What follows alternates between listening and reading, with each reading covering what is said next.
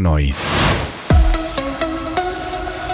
Ben ritrovati dalla redazione di Radio Ticino. Apriamo in Nord America perché Kevin McCarthy è il primo speaker della Camera dei rappresentanti espulso dall'incarico. A proporre la mozione il deputato del suo stesso partito, Mats Gaetz, un fedelissimo di Donald Trump. La tempistica dei prossimi passi sulla risoluzione di Gaetz non è certa e non è ancora chiaro se i democratici verranno in aiuto di McCarthy durante il voto alla Camera. Un pullman è precipitato ieri sera, poco prima delle 8, da un cavalcavia a Mestre, finendo sul sedime ferroviario che scorre a fianco della strada dopo un volo di oltre 10 metri. Dopo l'impatto il bus ha preso fuoco. Il bilancio provvisorio dell'incidente è di 21 morti, 15 feriti, di cui 5 gravi. Tra di essi figurano anche minori.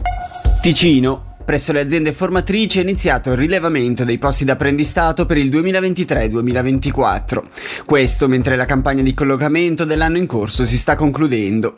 Per un bilancio provvisorio per alcune dritte sentiamo il capo dell'ufficio dell'orientamento scolastico e professionale, Massimo Gianasci Borgna. Sono dati soddisfacenti, si segnalano però ancora comunque dei posti disponibili sul sito orientamento.ch, siamo nell'ordine dei 120. Le aziende formatrici riceveranno nei prossimi giorni in formato digitale oppure cartaceo un documento esplicativo dove si chiede loro di segnalare un'eventuale disponibilità ad assumere uno o più apprendisti. Invece per quelle aziende che sono interessate a fare parte di questo bel modo di formare i giovani c'è un numero verde della città dei mestieri, trovate comunque ulteriori dettagli proprio sul sito della città dei mestieri.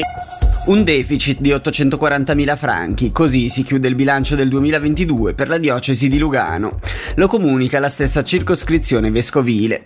I ricavi derivanti dall'attività generale sono stati oltre 3 milioni, 2 milioni dei quali generati dalla gestione immobiliare. Sono inoltre aumentati oltre mezzo milione di franchi contributi alle fondazioni e diminuiti di 200.000 i costi del personale. Per quanto riguarda la meteo, oggi sul sottoceneri in Ticino centrale è abbastanza soleggiato con nuvolamenti a tratti estesi, temperatura massima di 25 gradi.